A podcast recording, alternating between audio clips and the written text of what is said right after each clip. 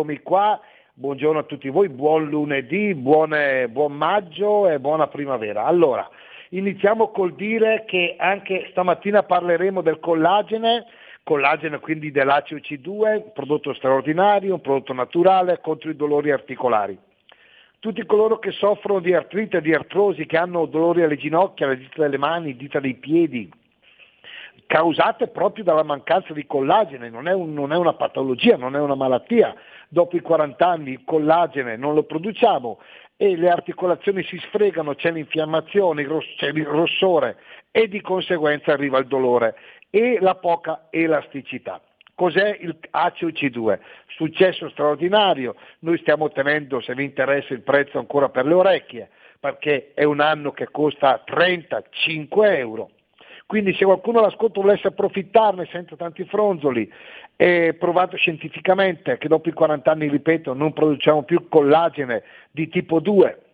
Noi abbiamo tanti tipi di collagene, il collagene di tipo due è quello delle articolazioni, se viene a mancare quello è un problema, ma nella nostra capsula di A C O C due abbiamo non solo il collagene in quantità importante, abbiamo anche la boswellia, che ha proprietà antinfiammatorie e analgesiche, abbiamo il frassino, abbiamo la vitamina B uno, la vitamina B sei, la vitamina C, la vitamina D tre, questo in una capsula straordinaria, possono prenderla tutti, non ha controindicazioni però, però il rapporto è eccezionale, perché un trattamento, una capsula al giorno, alla mattina trentacinque euro, il trattamento di un mese, il trasporto, anche questa mattina non lo pagate.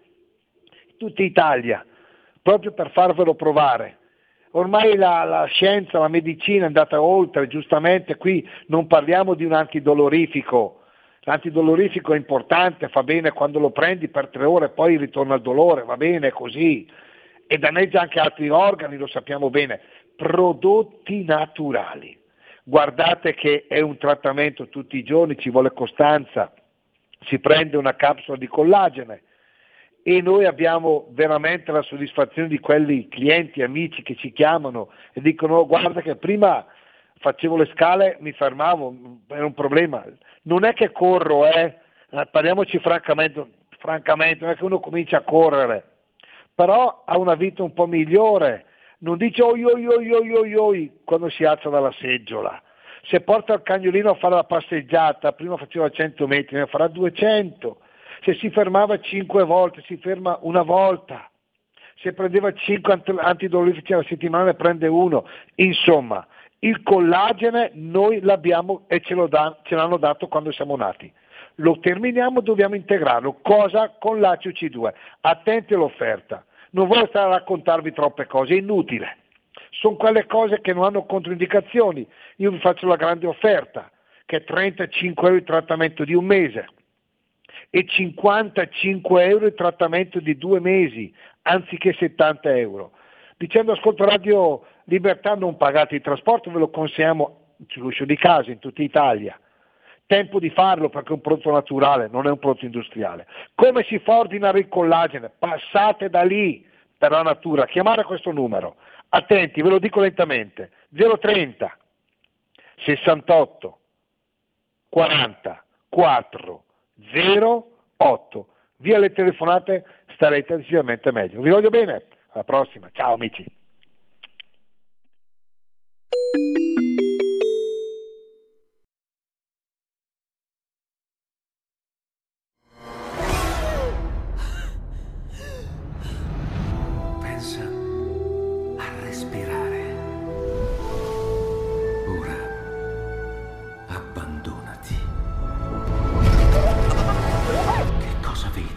Luce, oscurità, l'equilibrio.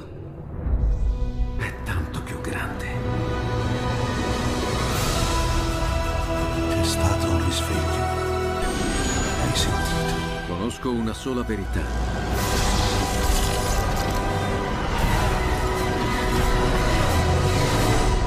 Movie Time ti fa entrare nel vivo del cinema. Ti fa sentire come se fossi tu il protagonista del grande schermo.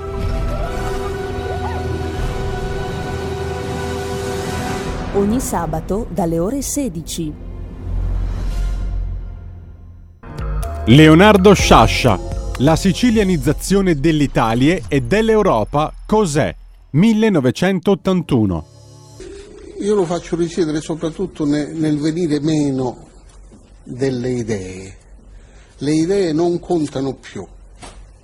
E cosa conta? Contano il, i profitti, il, il dare l'avere, eh, la, la violenza assume un peso più determinante eh, nelle cose eh, e lo spirito pubblico cade. Cioè il prevalere di, una, di uno spirito mercantile nei rapporti fra le persone. Sì, la, la, il cadere de, dello spirito pubblico, del senso della vita civile, ecco.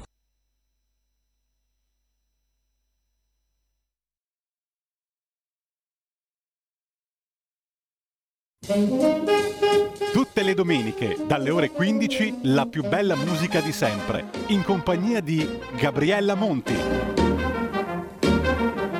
Mi ritorni in mente, tutte le domeniche, dalle ore quindici. Così mi distraggo un po'.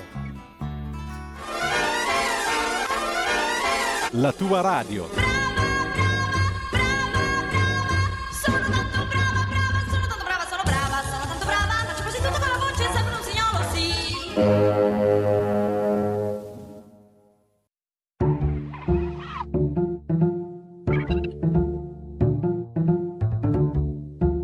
Va ora in onda Oltre la pagina.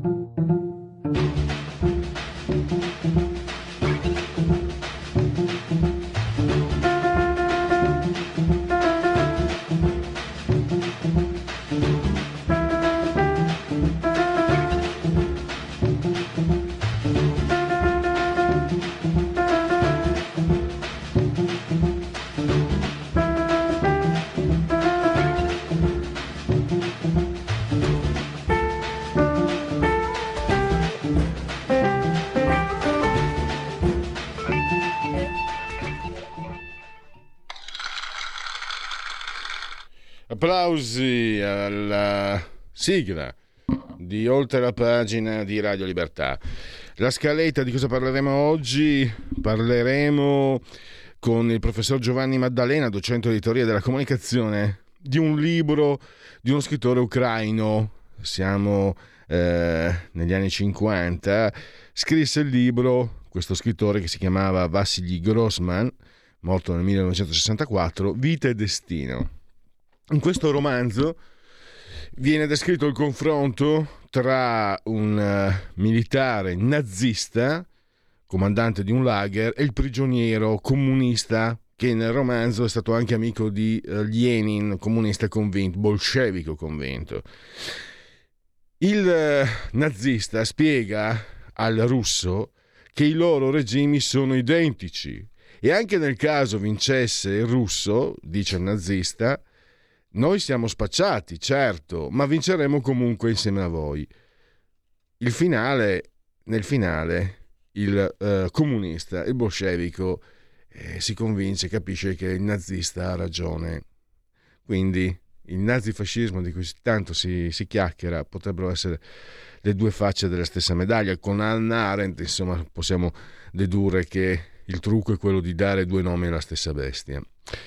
Poi Una, spazieremo nell'arte, eh, nella cultura anche vera e propria, perché Aldo Rossi, architetto, è stato eh, designer, architetto, è stato molte cose. Tra l'altro il restauro della Fenice di Venezia posso essere testimone, che non io direttamente, cioè posso portarvi la testimonianza di persone che lavoravano alla Fenice, che all'epoca io, caro Giulio, fui eh, tra coloro che eh, parteciparono alla riapertura effettiva della Fenice. Ci fu la, l'apertura eh, ufficiale con i pezzi grossi e poi il, diciamo, il, il divenire del teatro La Fenice, perché pensa, fui premiato a un premio letterario, pensa un po'. Lodate che anche te è una bella cova. Posso dirvi che chiacchierando con le persone che lavoravano alla Fenice, poi anche perché lavoravo a Venezia in quel periodo, eh, mi dicevano che fu fatto un lavoro straordinario. Ma Aldo Rossi non è solo questo, ovviamente, è tanto altro. E con Chiara Spangaro poi chiedi se Spangaro o Spangaro, sai che con gli accenti, che è curatrice del Museo del Novecento, perché c'è una mostra dedicata ad Aldo Rossi qui nel Museo del Novecento a Milano, molto molto importante, molto molto interessante. Ci sono trecentocinquanta opere tra radio, c'è oggetti e altro. Invece tra subito, facciamolo subito, mentre io chiacchiero, possiamo introdurre eh, l'argomento, parliamo della situazione ucraina, perché dal punto di vista diplomatico, da una parte di, mh, la Russia bombarda Kiev mentre c'è in visita il segretario dell'ONU, non aiuta molto, dall'altra gli occidentali fanno i furbi, perché un mese fa, quando ci sono stati i primi abboccamenti da Erdogan in Turchia, avevano promesso a, a Putin che alla fine si sarebbe messo in tasca il Donbass. Dopo tre settimane si sono rimangiati tutto, non so, hanno rilanciato, ci restituisce anche la Crimea, quindi Putin dal suo punto di vista qualcosa da dire ha. Dal punto di vista militare, la Germania si appresta a, a, a lo ha annunciato la ministra della difesa Christine Lambrecht, eh, cinquanta carri antiaerei eh, Gepard, eh, e poi, spero che la pronuncia sia giusta, e poi sono pronti Leopard uno A cinque, Leopard due, cento cingolati eccetera, e ci sono missili, eh, mezzi antinavi, eh, scusate, eh, sottomarini e navi lanciamissili per presidiare Odessa da parte delle forze occidentali, e poi spinte russe sul fronte della Zaporizhzhia, non so se si o Zaporizhzhia, spero che la pronuncia sia corretta, e c'è anche tra l'altro un'area dove c'è una centrale nucleare, e Rafael Rossi della, della eh, A I E A, l'Agenzia per l'Energia Atomica, che ha denunciato il fatto che a Chernobyl si è registrato un innalzamento Della, mh, de, della radioattività. E poi milleduecento mercenari che arriveranno dalla Cirenaico, stanno già arrivando, duecento fanno parte della compagnia Wagner, eh, per la Russia costoro, e quindi direi che questa, questa compagnia, per quello che ho visto, ho guardato un po' le immagini, ho, ho raccolto un po' di informazioni, allora fanno pari con le brigate Azov, anzi non so se si faranno la lotta, perché per loro viva Hitler, si vedono le svastiche, si vedono questi segni, quindi nazisti contro, e, e mille invece saranno siriani, quindi eh, mi sono permesso un po' un tono, adesso forse è stato anche rispettoso rispetto alle vittime che ci sono, eh, era, voleva essere rispettoso rispetto a tante eh, polemiche davvero insopportabili che si, che si possono leggere o vedere in televisione. Per il resto stiamo parlando di qualcosa di serio e terribile, e Mirko Molteni ci aiuta a districarci con un'analisi. Lui eh, scrive su Libero ed è saggista di storia militare e dell'aeronautica, quindi ci aiuta anche a capire dal punto di vista strategico, complessivo, insomma diplomatico, quello che sta succedendo. Mirko, ti saluto volentieri, anzi veramente molto molto volentieri, è un piacere iniziare la settimana con te, e ti ringrazio perché sei sempre disponibile agli ascoltatori di Radio Libertà, benvenuto. Grazie a voi per questo ulteriore spazio, eh, così per cercare di capire di più che cosa sta succedendo. Le notizie, come hai detto tu stesso, eh, veramente di giorno in giorno sono sempre più incalzanti. Ecco, eh, partiamo sul fronte diplomatico. Tra l'altro Eh, volevo capire, eh, tanto ieri c'era un tuo articolo, l'ultimo articolo che è uscito, oggi non potevo perché non escono il due di maggio i giornali, eh, l'operazione eh, di, di Putin, eh, che, potre, che sviluppi potrebbe avere, e poi anche sul titolo di Libero di ieri si va verso la guerra totale, non avrebbero mezzi sufficienti per chiudere eh, i russi e quindi alzerebbero il livello dello scontro. L'ho riassunto con parole mie. Partiamo da qua, e poi anche la situazione diplomatica e certo. La fornitura di armi. Tu hai parlato anche di questi carri armati, magari sono un po' vecchiotti, hai scritto quelli tedeschi, ma intanto potrebbero essere solo l'antipasto i cinquanta eh, carri antiaerei Gepard. Prego. Mm-hmm. Certo, eh, l'idea che, eh, che Putin possa approfittare della la, l'occasione del nove maggio, che appunto in Russia è la festa della vittoria nella seconda guerra mondiale, per proclamare una guerra totale contro l'Ucraina, e quindi una mobilitazione anche di ulteriori riserve, perché eh, chiaramente l'esercito russo negli ultimi anni è stato ridotto rispetto alle sue dimensioni eh, di, di venti venticinque anni fa, però la Russia mantiene un'alta disponibilità di riservisti che potrebbero essere così eh, gettati nella mischia nel caso in cui la guerra contro l'Ucraina si prolungasse eh, senza diciamo, nessuna previsione di, di una risoluzione in tempi brevi. Eh, è un'ipotesi che è rimbalzata soprattutto eh, sulla stampa occidentale, inglese e americana mh, negli ultimi giorni. Chiaramente da parte russa non c'è stato nessun segnale né ammissione in tal senso, eh, per cui mh, è sempre da trattare con il condizionale, però è un indice del fatto che eh, comunque la Russia eh, è certamente spiazzata dal prolungamento di una campagna che inizialmente poteva presentarsi eh, così eh, più facile da, da condurre. Effettivamente l'Ucraina resiste ormai da oltre due mesi, in gran parte anche grazie, anzi probabilmente eh, soprattutto grazie alle eh, forniture anche di, di armamenti occidentali oppure di armamenti che eh, sono prelevati dagli arsenali dei paesi dell'Europa dell'Est, ma ancora di fattura sovietica, come per esempio eh, duecento carri armati T settantadue che la Polonia afferma di aver fornito agli ucraini eh, nelle ultime settimane. Certo poi eh, è da considerare che i russi stanno anche aumentando la loro pressione sulle ferrovie, sui sistemi di trasporto per ritardare l'afflusso di queste armi al fronte. Quindi va anche considerato che i russi hanno ancora margine per aumentare la loro, eh, così, la loro campagna di, di bombardamenti, soprattutto con missili, eh, per mettere in crisi lo, lo schieramento u- ucraino.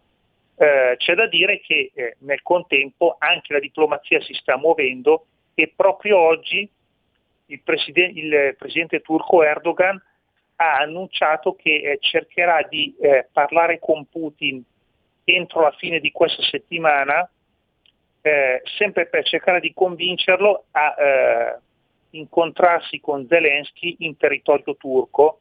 Eh, la Turchia, come sappiamo, è ormai due mesi praticamente da, da quando è cominciata la guerra, da, da pochi giorni dopo l'inizio del, della guerra, che ha sempre cercato di porsi come eh, diciamo, principale mediatore, volendo avere rapporti positivi con entrambi i paesi, sia con Kiev eh, che con Mosca. Staremo a vedere se eh, effettivamente questa volta Erdogan riuscirà a, così, a portare attorno a un tavolo Putin e Zelensky, ma la mia impressione è che i tempi siano ancora prematuri e, e anche gli stessi russi probabilmente in questo momento eh, preferiscono attendere l'esito del, dell'offensiva che eh, comunque stanno attuando a poco a poco, un'offensiva molto lenta, perché si parla di un'avanzata russa dell'ordine di uno due chilometri al giorno, lenta ma che però sembra andare avanti. Quindi è chiaro che i russi, prima di sedersi al tavolo dei negoziati, vorranno avere la posizione più forte possibile sul terreno per avere maggiore peso negoziale. Ecco, un peso negoziale, cioè l'azione diplomatica eh, francamente non, non sembra di vedere una grandissima buona volontà. Se ho capito, se non ho capito male, negli incontri proprio a casa di Erdogan si era fatto in qualche modo capire. Questa è la mia interpretazione da quello mm. che ho letto i tuoi art- a partire dai tuoi articoli. Se l'ha fatto capire a Putin, sto semplificando in modo grossolano, ma uh, mi esprimo con parole mie, eh, non preoccuparti, alla fine ti prendi il Donbass e la chiudiamo.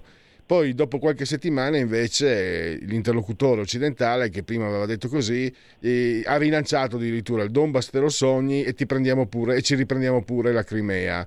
Dall'altra parte quell'altro bombarda Kiev mentre c'è il segretario dell'ONU a Kiev, cioè nello stesso, nello stesso momento ci sono anche le immagini. Sì, sì, ci sono stati segnali contrastanti eh. da, da entrambe le parti. Qua, come stanno le cose? Come stanno le cose? O, o, o, oltretutto poi non ha aiutato poi la, la dichiarazione del, segre, del, del segretario alla difesa americano Lloyd Austin, il capo del Pentagono, che ha chiaramente detto che il nostro scopo è, è indebolire la Russia in sostanza e eh, farle perdere lo status di, di potenza militare appunto facendole sperperare tutte le sue forze in Ucraina, quasi come dire che eh, all'America in realtà interessa usare l'Ucraina come se fosse un, una specie di nuovo Afghanistan, come l'Afghanistan al tempo dei sovietici, no? Negli anni Ottanta, per far, per far impantanare le, le forze russe e lentamente eh, sgretolarle. Ma è chiaro che dicendo così eh, gli americani, gli americani, poi vuol dire il capo del Pentagono, quindi uno dei, eh, si può dire il, il numero tre, il numero tre, il numero quattro dopo il presidente Biden a livello di gerarchia, eh, ammettono, è come se ammettessero che in pratica stanno eh, cinicamente usando l'Ucraina per giocarla contro la Russia.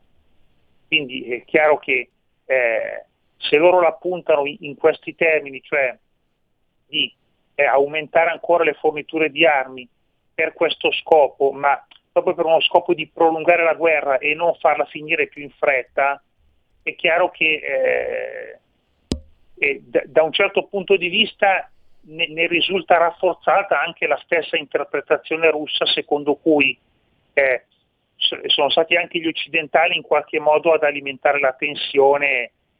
Certamente da qui vediamo come eh, da entrambe le parti, da entrambe le parti ci siano eh, buona fede e malafede eh, intrecciate indissolubilmente, come in ogni gioco geopolitico peraltro.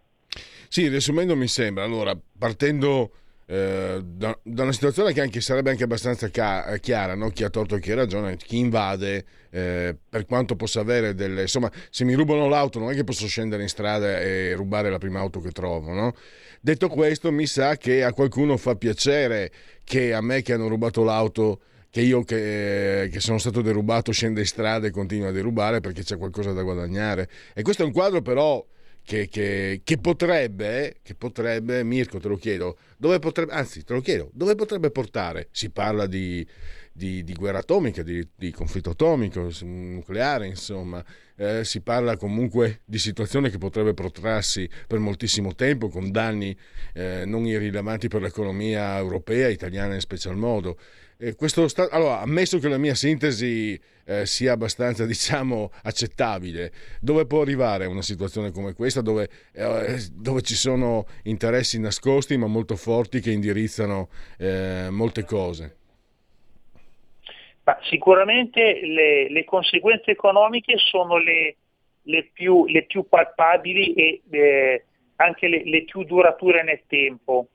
Eh, per quanto riguarda la guerra atomica, quello lo considero un rischio estremo, ma eh, è stato interessante, mh, ieri sera eh, Lavrov ha parlato in intervista esclusiva su Rete quattro, la zona bianca, ehm, sottolineando che comunque lui sostiene che le minacce di eh, terza guerra mondiale eh, sarebbero state, diciamo, mh, male interpretate, nel senso che Le, le sue dichiarazioni dei giorni precedenti erano: faremo di tutto per evitare che eh, ci siano sviluppi in, in questo senso, per cui anche i russi certamente sanno che una, una guerra atomica non avrebbe vincitori, sarebbe un, una devastazione colossale per tutti, e quello, quello che vogliono fare, diciamo, il messaggio che vogliono lanciare è è che eh, a livello dei grandi blocchi, quindi Russia da una parte e NATO dall'altra, si mantenga il sangue freddo e non si verifichino per esempio incidenti, malintesi non voluti, per esempio fra, fra navi ne, nei mari, fra le rispettive flotte, oppure anche fra gli aerei da combattimento che volano eh, rasentando i reciproci confini. Quindi eh, evitare prima di tutto incidenti diretti che magari non voluti possano degenerare, per esempio eh, incidenti fra una nave americana e un sottomarino russo, eh, oppure viceversa, eh, come spesso si sono anche verificati nel, nella guerra fredda, durante la guerra fredda tra Stati Uniti e Unione Sovietica, ma eh, poi non hanno dato adito a, a sviluppi eh, bellici. Per cui sotto questo aspetto anche i russi comunque tendono, diciamo, l'apparato politico-militare tende a, a cercare di mantenere il controllo. Poi altra cosa sono così quei, quei programmi della, della televisivi della propaganda di Mosca, come quello eh, dell'altra sera in cui nel, nel programma condotto dal famoso giornalista Soloviov, no, che è un po' il megafono del, del Cremlino per quanto riguarda la, la televisione di, di propaganda, eh, Soloviov e i suoi ospiti hanno evocato il fatto che, per esempio, dalla base russa di Kaliningrad, che è ai confini con la Polonia, eh, i missili nucleari russi potrebbero colpire in eh, un massimo di eh, duecento secondi eh, Berlino, Parigi e Londra. Mm. Queste sono sparate solo a livello di, di propaganda che non, non, non ritengo che, eh, che possano... che possano sfociare poi in, in qualcosa di, di concreto. Ecco, però Mirko, eh... ti interrompo, eh, parlavi prima degli incidenti, tra, tra le eventualità eh, potrebbe succedere qualcosa. A eh, Zaporizhzhia c'è una centrale nucleare e riportavo sempre da un tuo articolo Raffaele Rossi che ha registrato un aumento di radioattività eh, di Chernobyl. Cioè, non sto intendendo che qualcuno potrebbe bombardare deliberatamente una centrale nucleare, però potrebbe succedere un incidente e quindi avremo ancora una, una situazione ancora, ancora peggiore se possibile, no? Anche questo è un dato, da quello che ho capito dai tuoi articoli. Questo, questo beh, il, il, il discorso di un incidente a una centrale nucleare, questo chiaramente è un altro, è un, è un altro dato, nel senso è, una, è un'altra questione, cioè non, è, non si parla di guerra nucleare, si parla di un incidente con fuga radioattiva. Adesso la I A infatti sta sta eh, facendo tutte le indagini del caso per quanto riguarda Chernobyl, eh, per capire perché è stato rilevato questo aumento radioattivo. Non si è ancora capito, ad esempio, se possa essere stato causato magari anche solo dal fatto che quando i russi hanno occupato la zona della centrale hanno magari scavato del, delle trincee, degli apprestamenti di difesa, riportando in superficie de, del terriccio che era stato contaminato nel millenovecentottantasei, per esempio. Un altro allarme era stato lanciato per quanto riguardava la, la centrale di, di Zaporizhzhia eh, settimana scorsa, in riferimento al fatto che eh, sopra la centrale erano passati a bassa quota due missili da crociera, quindi quei missili che volano in orizzontale come degli aerei, due missili da crociera russi che poi avevano colpito del, degli obiettivi ucraini molto più distanti. Tuttavia nella loro traiettoria erano, erano passati proprio a, a bassa quota, perché i missili da crociera, per non farsi, diciamo, per rendere più difficile l'avvistamento radar, volano magari a soli trenta, quaranta, cinquanta metri di altezza. Erano passati proprio sopra la, la centrale di Zaporizhzhia. Questo è un allarme effettivamente più concreto, nel senso che anche se i russi eh, non, non, non si, immagino che non si sognino nemmeno di considerare la centrale nucleare come un obiettivo da colpire con un missile, certo. Tuttavia se lanciano un missile che la, la cui traiettoria di volo è troppo vicina alla centrale, certamente aumentano il rischio che magari il missile possa, diciamo, per, per un beffardo destino precipitare proprio sulla centrale, magari per un guasto, per cui eh, un guasto al motore, il missile eh, precipita e colpisca la, la centrale. Mirko, devo, C- devo... certamente si tratta di un eh, di una probabilità effettivamente remota, ma può succedere. Devo chiudere, perché succede che abbiamo finito il tempo. Io ti ringrazio davvero, eh, sei stato veramente anche chiaro, quindi ci hai aiutato a capire un po' di più. Eh, a risentirci a presto, perché ovviamente abbiamo bisogno anche del tuo contributo per, per capire tu, noi e anche chi ci ascolta, ovviamente. Grazie a Mirko Molteni. Buona giornata a tutti voi. Grazie, ciao. Stai ascoltando Radio Libertà, la tua voce libera, senza filtri né censura. La tua radio.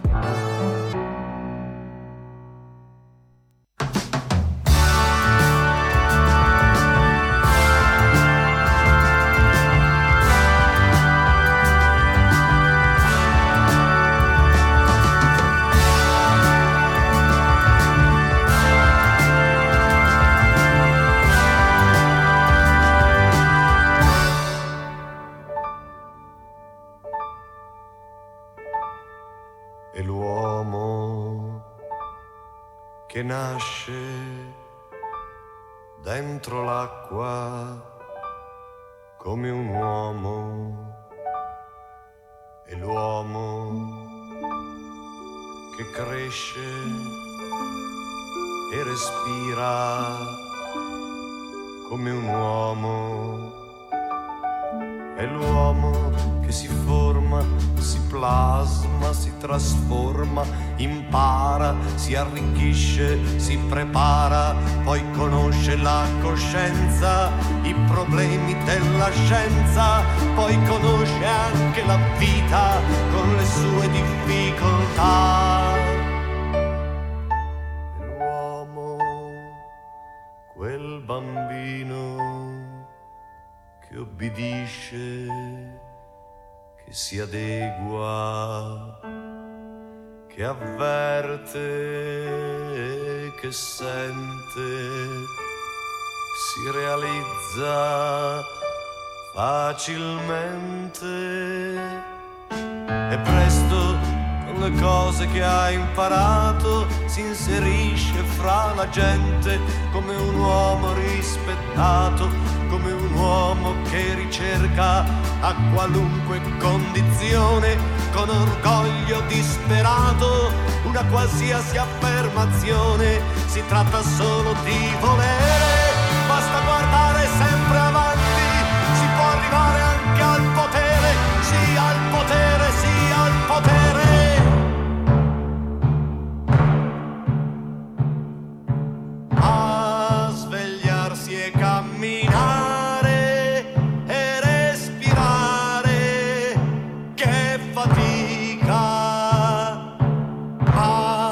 Sorridere, parlare, fare l'amore,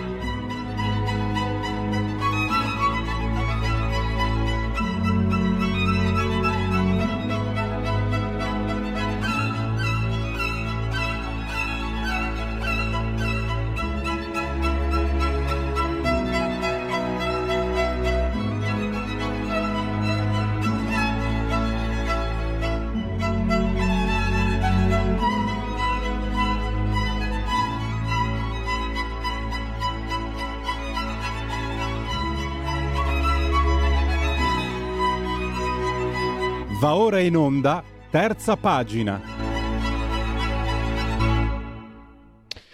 Dunque, stiamo cercando di metterci in collegamento, c'è Giulio Cesare Carnelli, assiso sul autore di comando in regia tecnica, che sta veramente facendo i salti mortali tripli carpiati. Non riusciamo a metterci in collegamento con l'ospite, eh, che dovrebbe essere Chiara Spangaro, curatrice del Museo del Novecento, per parlare della mostra di Aldo Rossi, che sarà in auge fino al due di ottobre. Eh, già che ci sono, vi comunico gli orari. Eh, il Museo del Novecento è vicino, è praticamente in Piazza Duomo a Milano, quindi è molto facile da trovare. La mostra è aperta dalle martedì, mercoledì dalle dieci alle diciannove e trenta, giovedì dalle dieci alle ventidue e trenta, venerdì e sabato e domenica dalle dieci alle diciannove e trenta. Oggi sarebbe chi- è chiuso, quindi oggi non trovate. E la mostra è su Aldo Rossi, architetto, design, e insomma è un, è un simbolo anche della cultura milanese. Pensate, facendo una ricerca su internet ho trovato una, eh, un blog di alcuni studenti del Politecnico dove lui si è laureato, e questi, questi studenti dicono: perché eh, tutti quanti oggi studiamo eh, sempre Aldo Rossi, perché è un pilastro. A me è venuto in mente tantissimi anni fa quello che si percepiva all'Accademia di Belle Arti di Venezia eh, per quanto eh, riguarda Emilio Vedova. Lì non siamo nell'architettura, siamo nell'arte, comunque stiamo parlando di eh, giganti veri e propri. E ci sono trecentocinquanta opere e...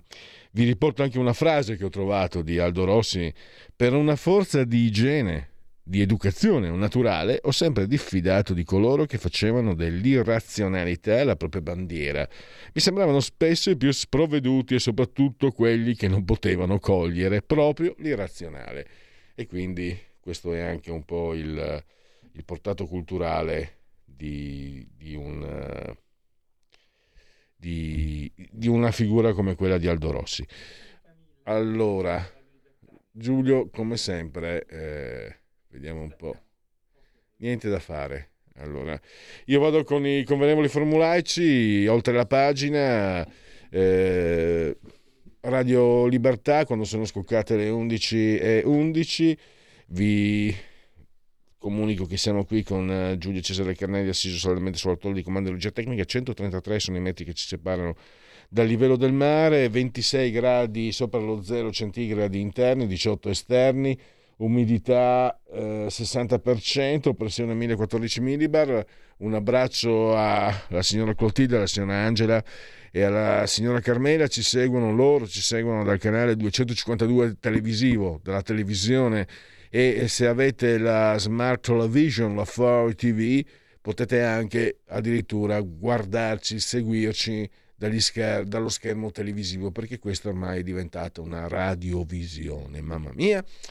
Ma resta, eh, non siamo, Radio Libertà non è uscita da... dalla Radio D A B, potete farvi cullare dal suo algido suono digitale, e poi naturalmente con le applicazioni apposite iOS, Android, con, tramite cellulare, smartphone, iPhone, iPad, mini iPad, tablet, mini tablet, Fire T V appunto. Alexa, accendi Radio Libertà, passaparola, ne saremo riconoscenti. Potete seguirci ovunque, e poi internet, il portale della radio, la radio libertà punto net, il profilo, la pagina Facebook della radio, e anche tra poco, tra poco sta per tornare, si dice, questo lo presagisco io, non ho prove, anche su YouTube.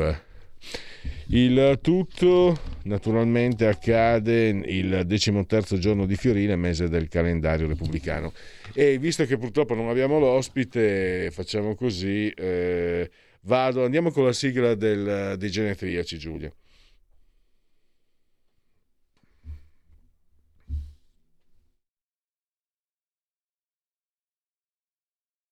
La verità è che sono cattivo, ma questo cambierà. Io cambierò. È l'ultima volta che faccio cose come questa. Metto la testa a posto, vado avanti, rigo dritto, scelgo la vita. Già adesso non vedo l'ora. Diventerò esattamente come voi. il lavoro, la famiglia, il maxi televisore del cazzo, la lavatrice, la macchina, il C D e l'apriscatole elettrico. Buona salute, colesterolo basso, polizza vita, mutuo, prima casa, moda casual, valigie, salotto di tre pezzi, fai da te, telequizze, schifezze nella pancia, figli, a spasso nel parco, orario d'ufficio, bravo a golf, l'auto lavata, tanti maglioni, Natale in famiglia, pensione privata, esenzione fiscale, tirando avanti, lontano dai guai, in attesa del giorno in cui morirai. Oggi per tutti è un lunedì, lunes due di maggio, è un domenica duemilaventidue. Nel calendario repubblicano però questo è il decimoterzo giorno di Fiorile. Eh, genetriaci commemorazioni e ricorrenze, il maestro del barocco, il maestro napoletano Alessandro Scarlatti, barocco inteso eh, musicalmente parlando. Eh, Io e Giulio ogni tanto ricordiamo, Giulio Cesare, le pagine lette indimenticabili di Tre uomini in barca, per non parlare del cane. Giulio, non, scusami se ti distrago perché stai regolando lì eh, i, i mixer, ma Jerome, Klapka Jerome, lo consigliamo sempre a tutti. Io consiglio anche Pensieri oziosi di un ozioso. Sì, sì, sì, l'ho letto, fantastico. Eh, ah, come mi piace il lavoro! Potrei stare seduto ore a guardarlo.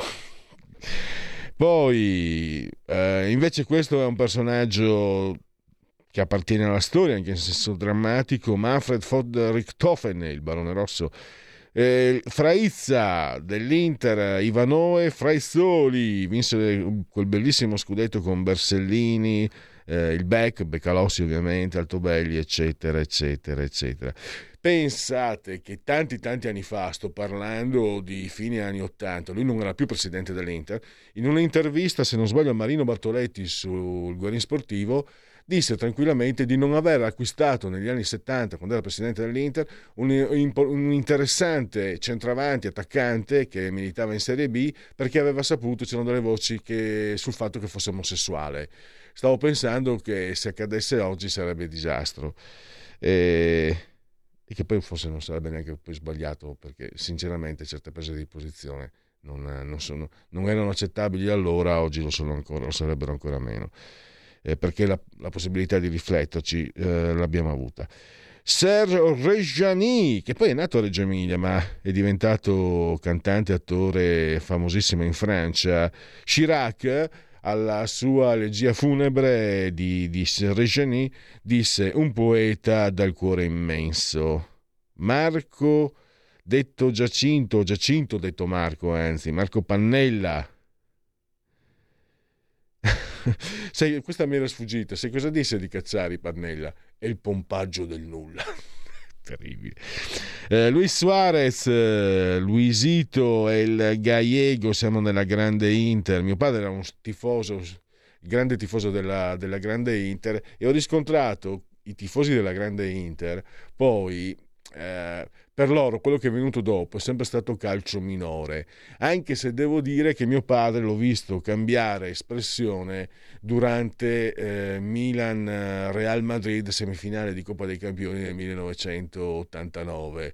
Allora, per la prima volta dopo tanti anni, papà e figlio che guardano la partita di calcio insieme, quella volta si vedeva solo quelle di Coppa, io di Coppe Europee, e ogni volta lo vedevo che faceva la faccia, perché se l'Inter era un'altra cosa. Io non avevo visto la grande Inter, quindi non potevo rendermene conto. Devo dire che quando ho visto il suo volto, il Milan di Sacchi, eh, mi ha fatto capire, insomma. Poi Luis Miramontes, io ho visto poi su YouTube alcune azioni, alcune, alcune ispezioni in gioco, un genio assoluto, genio, infatti è stato pallone d'oro, eccetera. Poi laureato in pedagogia, per questo lo chiamavano professore, Franco Scoglio, l'allenatore rivelazione è quello che vince. Il Genoa ha un dio tutto suo. E poi ci sono ventuno modi per battere un calcio d'angolo. Umberto Galimberti, filosofo, nella donna si dibattono due soggettività antitetiche, perché una vive a spese dell'altra, l'io e il sentirsi depositaria della specie.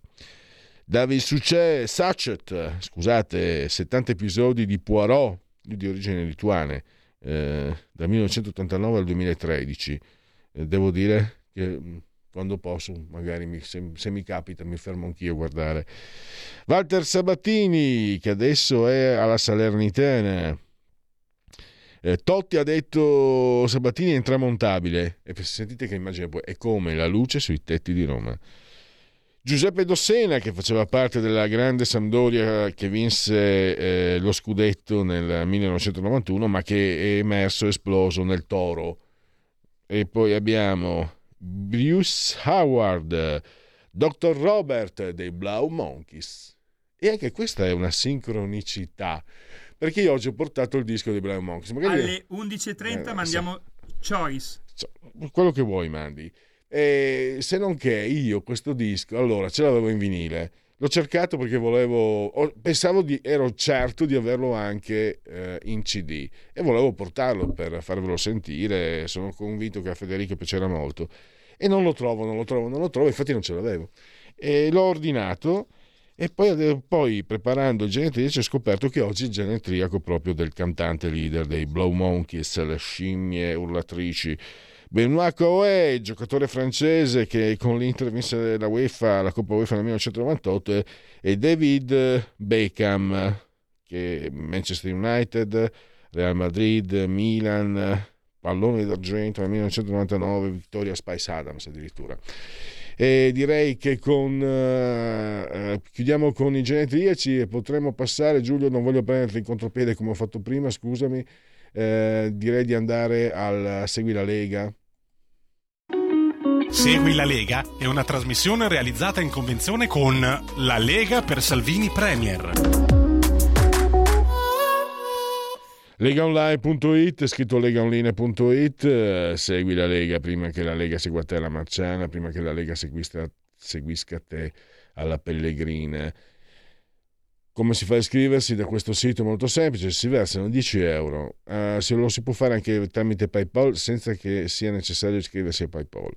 Poi compilate, trascrivete insomma i dati richiesti, il codice fiscale eccetera, poi vi verrà recapitata la magione per via postale e la tessera Lega Salvini Premier D quarantatré, il due per mille per la Lega, e di Domodossola quattro il voto in matematica, tre il numero perfetto.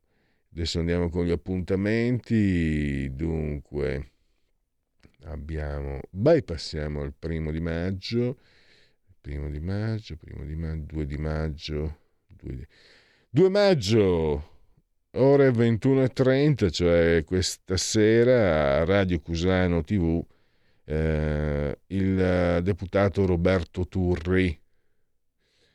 Poi il cinque di maggio, quindi giovedì alle ventuno, T G due Post, Rai due, con il presidente della Regione Veneto, Luca Zaia. E il sei maggio, il, una voce storica, mi piace sempre ricordarlo, di quella che fu Radio Padania, vale a dire Massimiliano Romeo, attualmente presidente dei senatori leghisti a Palazzo Mado- Madama, lo potrete vedere, ascoltare alle venti e trenta, Rete quattro, Stasera Italia, e con Segui la Lega Sassufi. Segui la Lega è una trasmissione realizzata in convenzione con la Lega per Salvini Premier. Allora, togliamo condivisione, Giulio, e andiamo a vedere una panoramica, perché ci sono un po' di sondaggetti. Sondaggetti, allora... Eh, apriamo con uh, uh, allora scusa ecco perfetto, possiamo condividere. Eh, termometro politico, allora P D ventuno virgola otto, eh, Fratelli d'Italia ventuno virgola sette, Lega diciassette virgola nove, cinque Stelle tredici virgola uno, Forza Italia sette virgola otto, Azione Calenda quattro virgola due, Italia Viva Renzi due virgola quattro. Via condivisione. Poi eh, questi sono, sono i sondaggi, questo diciamo è oltre, è la, sulla società diciamo. Se ne è parlato, ne abbiamo parlato anche noi la scorsa settimana, Elon Musk che compra Twitter per non so quanti miliardi. Eh, allora, eh, secondo lei è una buona notizia? Per il ventotto virgola uno per cento sì, credo che Twitter eh, possa diventare più libero. Eh, non penso che cambi molto, i social rimangono luoghi tossici da evitare per il ventidue virgola nove. Credo che Twitter rimarrà il social migliore, sei virgola sei. No, con Musk si rischia che in Twitter venga data libertà eccessiva a odiatori e diffusa- diffusori di notizie false, tredici virgola uno, e non sa, non risponde il ventinove virgola tre, in un argomento magari non proprio approfondito. Tra l'altro, togliamo pure condivisione, Giulio, ho letto che c'è stato un, uno scambio, si direbbe volgarmente uno scazzo tra Musk e la Ocasio-Cortez. Ocasio-Cortez è quella che... Mh, a parole dice tassate i ricchi e ha partecipato, partecipa a feste esclusive con abiti da migliaia e migliaia di euro. Insomma, ci marcia sopra. Mi fa venire in mente la cantante, quella italiana, Elodie, la stessa cosa. Bellissime donne che con le, con le dichiarazioni al posto giusto guadagnano molto spazio mediatico. E lei lo ha criticato e Elon Musk le ha risposto: non provarci, sono molto timido. E, la, e copata la femmina, si direbbe dalle parti del Triveneto. Eh, condivisione, secondo lei i social network, Giulia mettimi pure la condivisione, influenzano le elezioni come tv e giornali? Dovrebbe esserci una sorta di par condicio anche in questo caso. Sì, i social condizionano anche più degli altri media, ci vorrebbe una regolamentazione per garantire pluralismo, quarantasette virgola cinque. Sì, i social condizionano anche più degli altri media, ma credo sia meglio si gestiscano da soli, diciassette virgola quattro. Non credo influenzino ancora come le tv e i giornali, ma penso sia giusto introdurre qualcosa di simile alla par condicio, quindici virgola due. Non credo influ- influenzino come le, come le tv e i giornali e penso non sia giusto introdurre par condicio qualcosa di simile, lo penso il quattordici virgola sette. Via la condivisione. E poi adesso apriamo...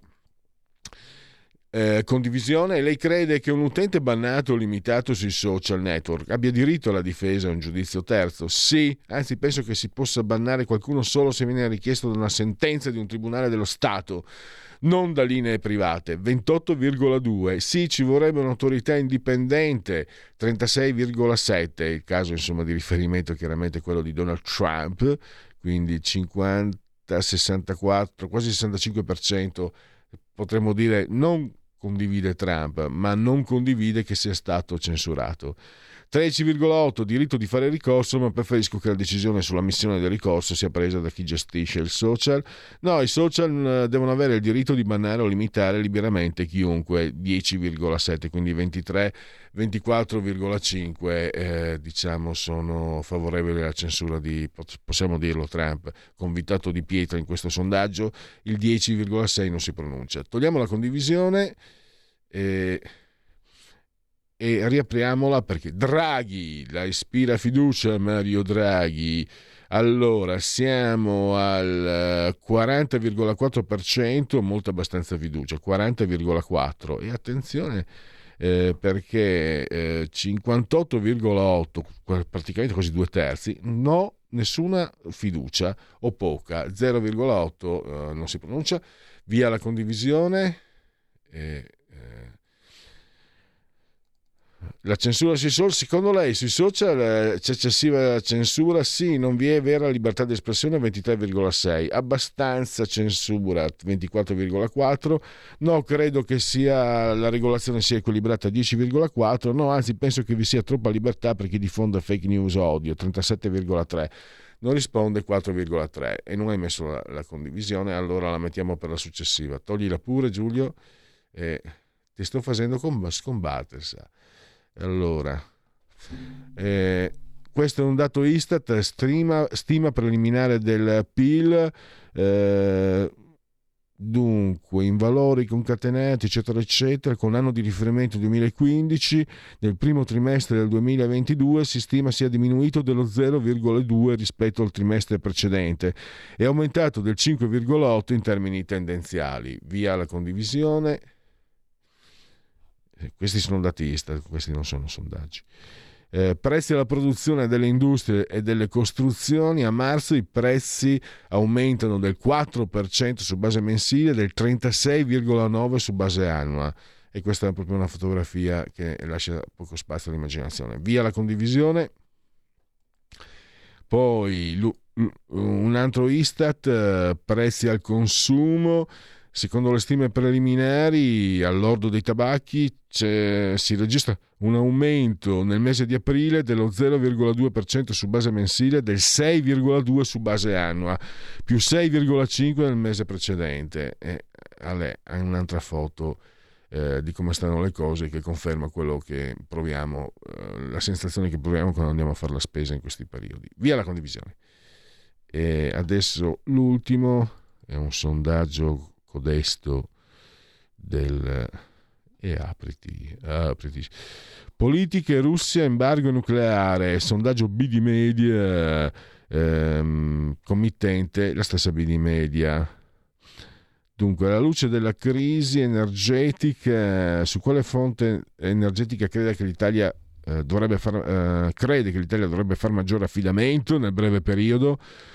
trentanove per cento gas da altri paesi, ventuno per cento gas dalla Russia, l'otto per cento carbone, risparmio energetico ventisette per cento, non sa il cinque per cento. Vediamo come, come la pensano i leghisti. Allora, ventitré contro i trentanove gas da altri paesi, quarantasei dalla Russia contro il ventuno, carbone diciassette contro l'otto, risparmio energetico otto contro il ventisette.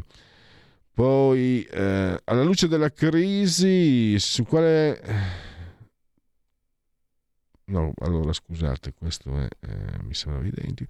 Lei è favorevole a un embargo totale al gas russo, molto favorevole ventisette per cento, abbastanza favorevole ventitré per cento, poco favorevole quattordici per cento, per nulla favorevole ventotto per cento. I leghisti tredici molto favorevole, dieci abbastanza favorevole, poco favorevole il ventuno per cento, per nulla favorevole il cinquantuno per cento. Eh, e poi... Eh, I leader, chi si è comportato meglio durante la crisi tra Russia e Ucraina? Letta sedici, Conte undici virgola nove, Meloni nove, Salvini cinque virgola cinque, Frattoiani tre virgola tre, Berlusconi tre, Carlo Calenda due virgola sei, Matteo Renzi due, nessuno di questi quaranta. E eh, questo invece, vediamo un po'. Eh, lei è favorevole al governo Draghi, molto, eh, quarantacinque favorevole e eh, cinquanta no, quindi siamo davvero eh, un po', comincia a cedere. E i partiti, eh, Fratelli d'Italia venti, P D ventidue virgola tre, Salvini diciassette virgola otto, cinque Stelle dodici virgola due, Forza Italia sei virgola otto, Calenda quattro, Renzi due virgola due. Abbiamo sforato, la parola al, ta- al time out. Abbiamo deciso nuove assunzioni e tutele legali per le forze dell'ordine. Abbiamo destinato ventisette milioni al fondo per l'autismo. Sono le risposte concrete ai problemi degli italiani. Scrivi il codice D quarantatré nella dichiarazione dei redditi. Dona il due per mille alla Lega. Non ti costa nulla, ma per noi vale molto. Il tuo sostegno vale due per mille. Messaggio autogestito Lega per Salvini Premier. Stai ascoltando Radio Libertà, la tua voce libera, senza filtri né censura. La tua radio.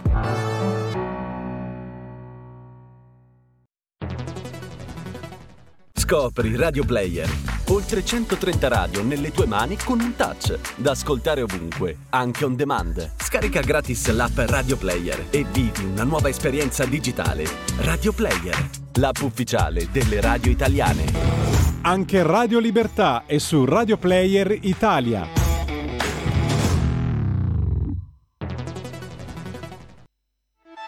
Stai ascoltando Radio Libertà, la tua voce libera, senza filtri né censure, la tua radio.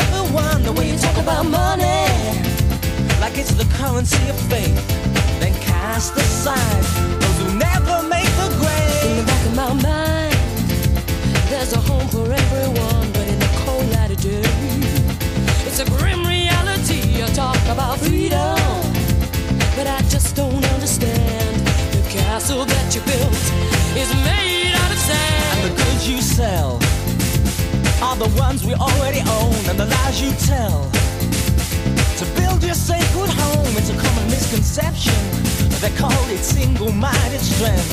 I say it's too easy to divide the us from them. Let's talk about it. It's your choice. Well, there's no choice at all, people. It's your choice. No, no, no, no, no. It's your choice. Well, there's no choice at all. It's your choice.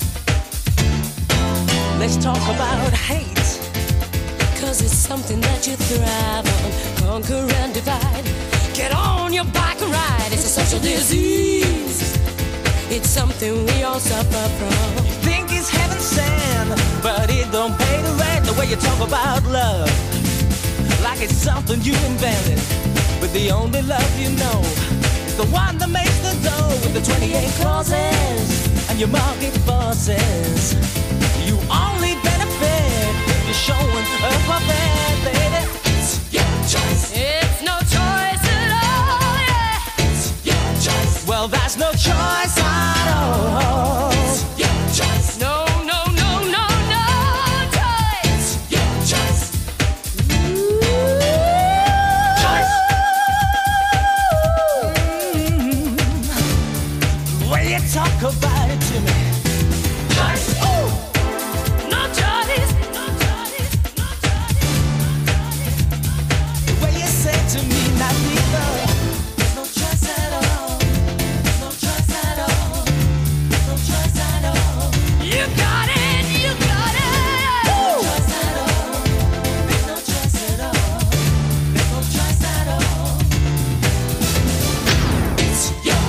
Well, there's no choice at all. It's your choice. No, no, no, no choice.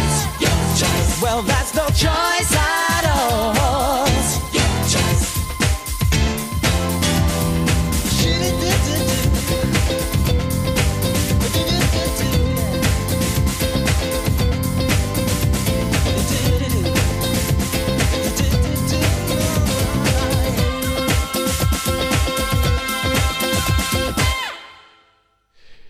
E siamo in, uh, sempre in diretta, siete in diretta con uh, Oltre la Pagina, la trasmissione di Radio Libertà, e tra poco dovremmo avere in uh, collegamento Skype uh, il professor uh, Giovanni Maddalena, che è docente di teoria della comunicazione.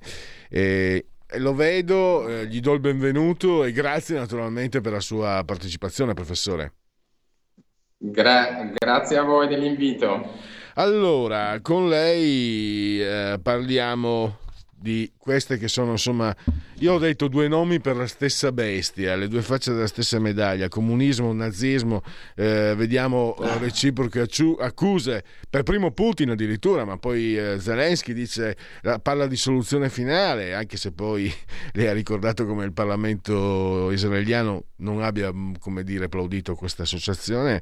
Eh, tanto adesso stanno per arrivare i, i mercenari della brigata Wagner per, per Putin, che hanno dei simboli che sono incontrovertibili, quindi eh, diciamo che la situazione si ingarbuglia. In realtà eh, lei eh, in un suo articolo di qualche sì. giorno fa ha portato a nostra conoscenza, io sinceramente, professo ignoranza, non conoscevo questo autore eh, Vassili Grossman, ucraino, anche se poi ho scoperto che a casa aveva un suo libro, Stalingrado, che però io non avevo letto, era un, era un libro di mio papà, che ha scritto appunto Vita e destino, e in questo romanzo eh, che è stato poi eh, diciamo censurato, bloccato dal K G B, eh, sono scritte parole importanti. Stiamo parlando comunque di un di un esponente che apparteneva al sistema sovietico, uno scrittore che censurato ma comunque era della Russia sovietica, insomma.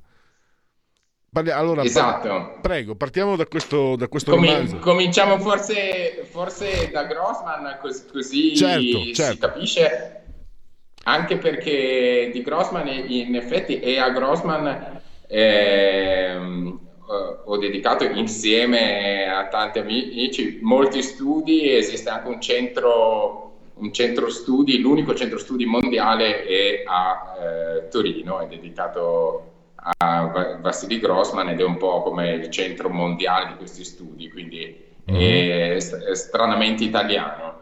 E, mm. e, dunque Grossman è effettivamente ucraino, nel senso che è nato a Berdicev, che è un po' la, la capitale degli ehm, la capitale degli ebrei in, eh, nella Russia eh, zarista. Nasce nel millenovecentocinque, nasce ancora nel, nella Russia zarista, e poi ma di fatto cresce, quindi dal millenovecentodiciassette in poi cresce in Unione Sovietica, e tutto sommato ha eh, a lungo una, ehm, una grande stima dell'Unione Sovietica, proprio per il fatto di avere ehm, portato questa internazionalizzazione soprattutto degli ebrei, per cui gli, gli ebrei storicamente perseguitati nel, durante eh, lo, la Russia, nel periodo della Russia zarista, c'erano i famosi pogrom, quindi c'erano questi eh, saccheggi di, di massa e con eh, uccisioni che spesso riguardavano interi villaggi, e Grossman quindi era molto contento in realtà inizialmente di questa educazione sovietica, che lo allontana anche dal, dalla fede che lui, dalla fede ebraica, che non che non, non è un elemento rilevante all'inizio della sua vita. Diventa uno scrittore, ed è uno scrittore sovietico riconosciuto, e eh, diventa per l'appunto un eh, eroe di, di guerra, eh, perché segue, per diverse vicende, segue l'esercito russo, l'esercito sovietico durante la seconda guerra mondiale, E, e, in que, e, in questa, e diventa famoso perché fa dei bellissimi reportage, molto letti anche da Stalin. Finita la seconda guerra mondiale, si mette a scrivere quest'opera monumentale che doveva essere le, la storia di Stalingrado, della battaglia di Stalingrado, e, che doveva essere in due volumi, come Guerra e Pace, doveva essere eh, questo, questo grande libro, che però in realtà poi eh, ha vicende travagliate, perché la prima parte esce, ma siccome Grossman era, oltre che essere ucraino di lingua russa come Zelensky, era eh, effettivamente ebreo, dopo la seconda guerra mondiale inizia un'epoca di persecuzione sotto lo stalinismo degli ebrei, e Grossman eh, eh, quindi si trova in difficoltà. La, esce la prima parte del suo libro dopo tantissime Eh, sessioni di censura, dove Grossman è costretto a riscrivere. Esce questa prima parte, che è uscita adesso in Italia dal titolo Stalingrado, con il titolo Stalingrado. In realtà eh, il, il titolo con cui esce nel millenovecentocinquantadue in Russia, eh, in Unione Sovietica, è eh, Per una giusta causa, e, eh, e poi però subisce molte critiche che per sua fortuna terminano, perché Stalin muore il cinque marzo del millenovecentocinquantatré, e da lì in avanti Grossman scrive la seconda parte, ma scrive una seconda parte mentre, mentre nella prima parte era ancora eh, fedele all'ideologia del partito, nella seconda parte non lo è più, e questo ovviamente costa il fatto che il libro viene, esatto, che viene pubblicato come Vita e Destino, viene sequestrato, gli vengono sequestrate le bobine, le, diciamo, e muore in grande isolamento. Questo libro sarà pubblicato solo all'inizio degli anni ottanta in Francia e poi in Italia, e solo nel millenovecentottantanove in, eh, in Unione Sovietica con la perestroica. Questo era, era il quadro di Grossman, però Grossman in tutto questo, forse è la cosa che eh, ci interessava di più in questo, in questo momento, eh, e Grossman conosce, soprattutto a Stalingrado, conosce il, eh, entrambi i regimi totalitari, cioè conosce sia il, eh, il ovviamente conosce per eh, esperienza diretta, conosce molto bene il comunismo staliniano, e in più eh, però conosce eh, il nazismo.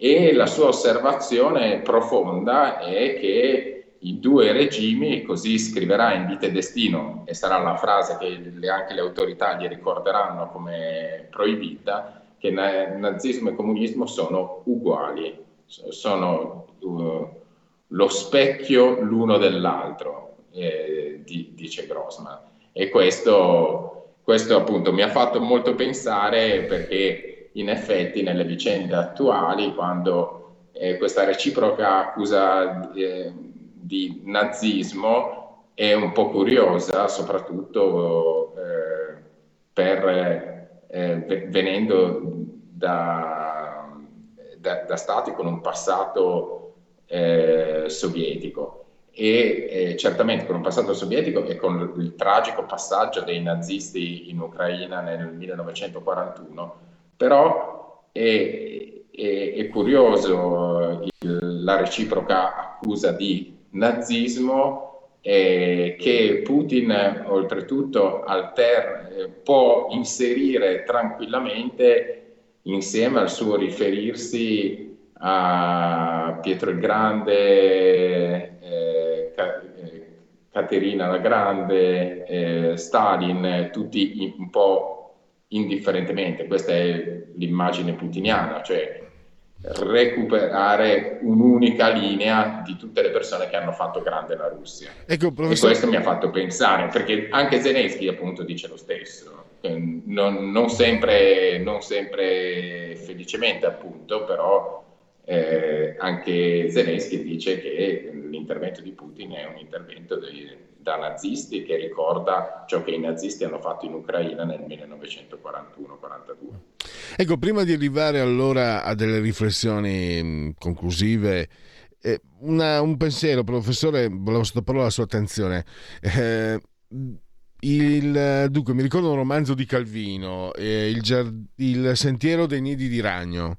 E è un romanzo nel quale Calvino, uh, se non ricordo male, parla di un partigiano che si identifica uh, in qualche modo, no? Sono due giovani, uno con il fascismo e uno con i partigiani.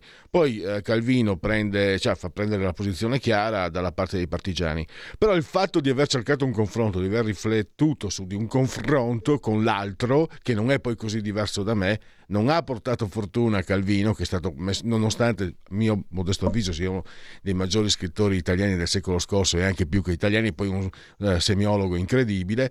Calvino è stato messo un po' in disparte dall'intelligenza, e eh, Grossman, mi sembra di aver capito che a Grossman sia accaduto qualcosa del genere. Insomma, professore, chi cerca il dialogo, ma anche in termini, in questo caso, intellettuali, cioè confronto di analisi per far capire quali qual, quelli che sono i punti di contatto senza perdere di vista la realtà. Ecco, non sono amati da nessun tipo di regime queste figure, mi sembra. Sì, beh, eh, c- certamente poi in quest'epoca, poi eh, accade così in tutte le epoche di guerra dove, dove è inevitabile la, la propaganda, eh, in ogni senso e in ogni luogo, perché anzi diciamo che la guerra è la madre della propaganda in questo senso. È chiaro che il, l'avvicinarsi alla realtà, il ricordare che, che, che il, il bene e il male non si dividono così con, con l'accetta, e che tutti siamo potenzialmente, eh, potenzialmente uguali, senza dimenticare torti e ragioni, certamente, ma questo ovviamente non è mai sentito come una cosa essenziale, perché Eh, durante i periodi di guerra chiaramente eh, conta ed è inevitabile l- lo schieramento, però una riflessione un po' più profonda eh, vale la pena farla. Certamente a Grossman è costato, è costato molto cara, eh, perché è costato molto caro, ed era una riflessione invece profonda, appunto, che lo rende molto simile a altri grandi autori come Hannah Arendt, cioè l'aver capito che il sistema era lo stesso, perché era un sistema appunto di coercizione della libertà, di eh, potere assoluto dello Stato, polizia segreta, propaganda, violenza, eccetera. E questo sì, certamente gli è costato molto. Però lei ehm, offre ulteriori spunti di riflessione nel suo articolo, era su Italia Oggi, professore, perché mi sembra di aver capito. Allora, eh, noi da tempo vediamo un Occidente che si, che si autofustiga, che insomma la woke culture, il cancel culture, eccetera, eccetera. Mi sembra di aver percepito che proprio confrontandosi con eh, dei sistemi dove il pensiero liberale non esiste, eh, bisognerebbe cercare di recuperare quello di buono che c'è nel nostro pensiero liberale, perché comunque sì. c'è, comunque c'è.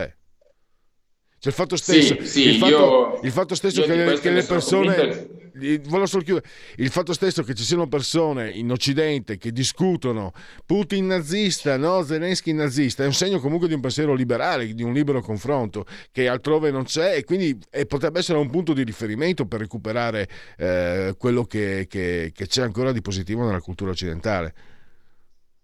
Sì, sì, eh, diciamo in questo periodo si... Eh, avvengono strane cose da, da questo punto di vista. Eh, certamente eh, l'Occidente è in una profonda crisi culturale, ma con tutta la sua crisi culturale che ha dei fenomeni, eh, dei fenomeni molto, eh, diciamo, che hanno una, una loro violenza interna, una loro irragionevolezza profonda, come quelli appunto della woke culture, della cancel culture eh, americane soprattutto.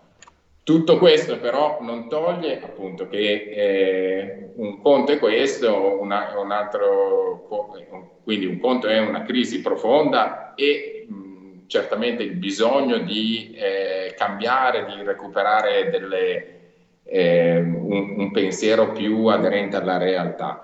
Un altro conto però è invece quello che avviene in Russia, dove per dire un, una cosa che so, tanto per non, eh, non scadere nel, nella propaganda, questo centro studi Grossman che abbiamo fondato nel duemilasei a Torino ha sempre avuto uno storico partner che si chiama Memorial, con cui abbiamo fatto delle mostre su Grossman in tutto il mondo e anche un premio Grossman in Russia. Memorial è chiuso da un anno perché è, è stato chiuso... Eh, dallo Stato russo, è stato chiuso con una sentenza e per volontà di Putin. Eh, c'è, c'è poco da fare, il nostro con tutti i suoi difetti, noi la libertà di parlare ce l'abbiamo, abbiamo anche la libertà di, eh, secondo me ancora più importante, di associarci e di creare delle realtà che sono le nostre realtà, i famosi corpi intermedi, che sono le realtà in cui possiamo essere critici, possiamo discutere, possiamo trovarci anche a difendere le, le ragioni eh, degli altri, o anche addirittura, come succede adesso in Italia, a sostenere ragioni del tutto contrarie a quelle eh, dell'Occidente, o magari addirittura vicino a Putin, senza che ci succeda nulla. Io direi che questo, un po' di apprezzamento per questo genere di libertà bisogna ancora averlo, anche perché se, no, se non si fa così poi eh, alla, alla fine si rende tutto uguale, e rendendo tutto uguale si rende tutto inutile.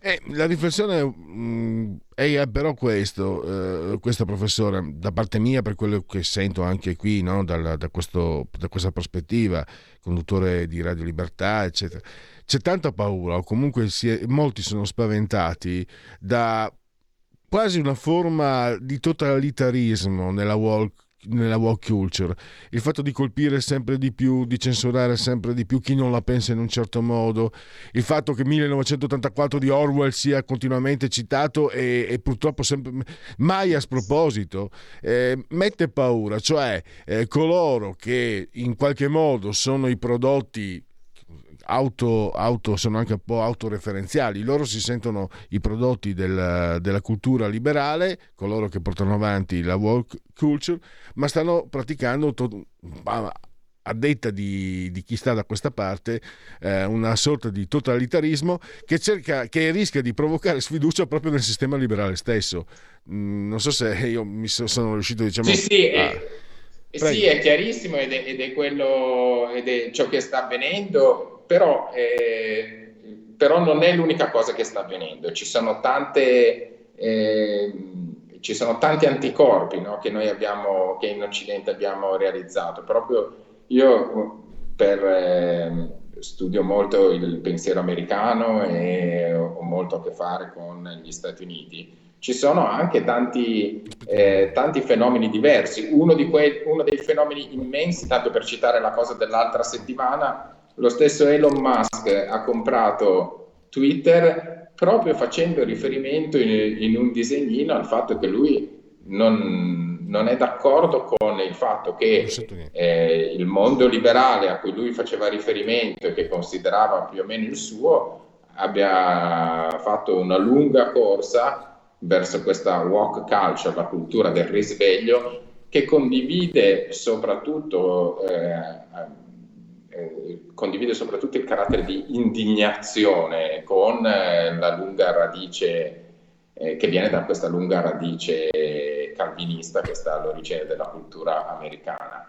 Quindi ci sono anche degli anticorpi, esiste un Elon Musk che, che, che lo condanna e può farlo, esiste, hanno fatto un'università in Texas di professori che non sono d'accordo con il fatto che bisogna mettere tutti questi eh, trigger warnings, tutti questi avvertimenti sui contenuti per, per eh, i propri studenti. Quindi Eh, diciamo ci sono tanti tanti fenomeni diversi e anche nello stesso mondo liberal americano ci sono tante voci che cominciano a dire: se andiamo avanti così diventiamo effettivamente il contrario di quello che volevamo essere, cioè diventiamo totalitari. Io penso che bisogna guardare un po' un po' tutto e, e, e comunque non confondere mh, i piani, nel senso che un conto è in ogni caso per una frase sbagliata trovarsi, cosa bruttissima, trovarsi gli articoli sul giornale o trovarsi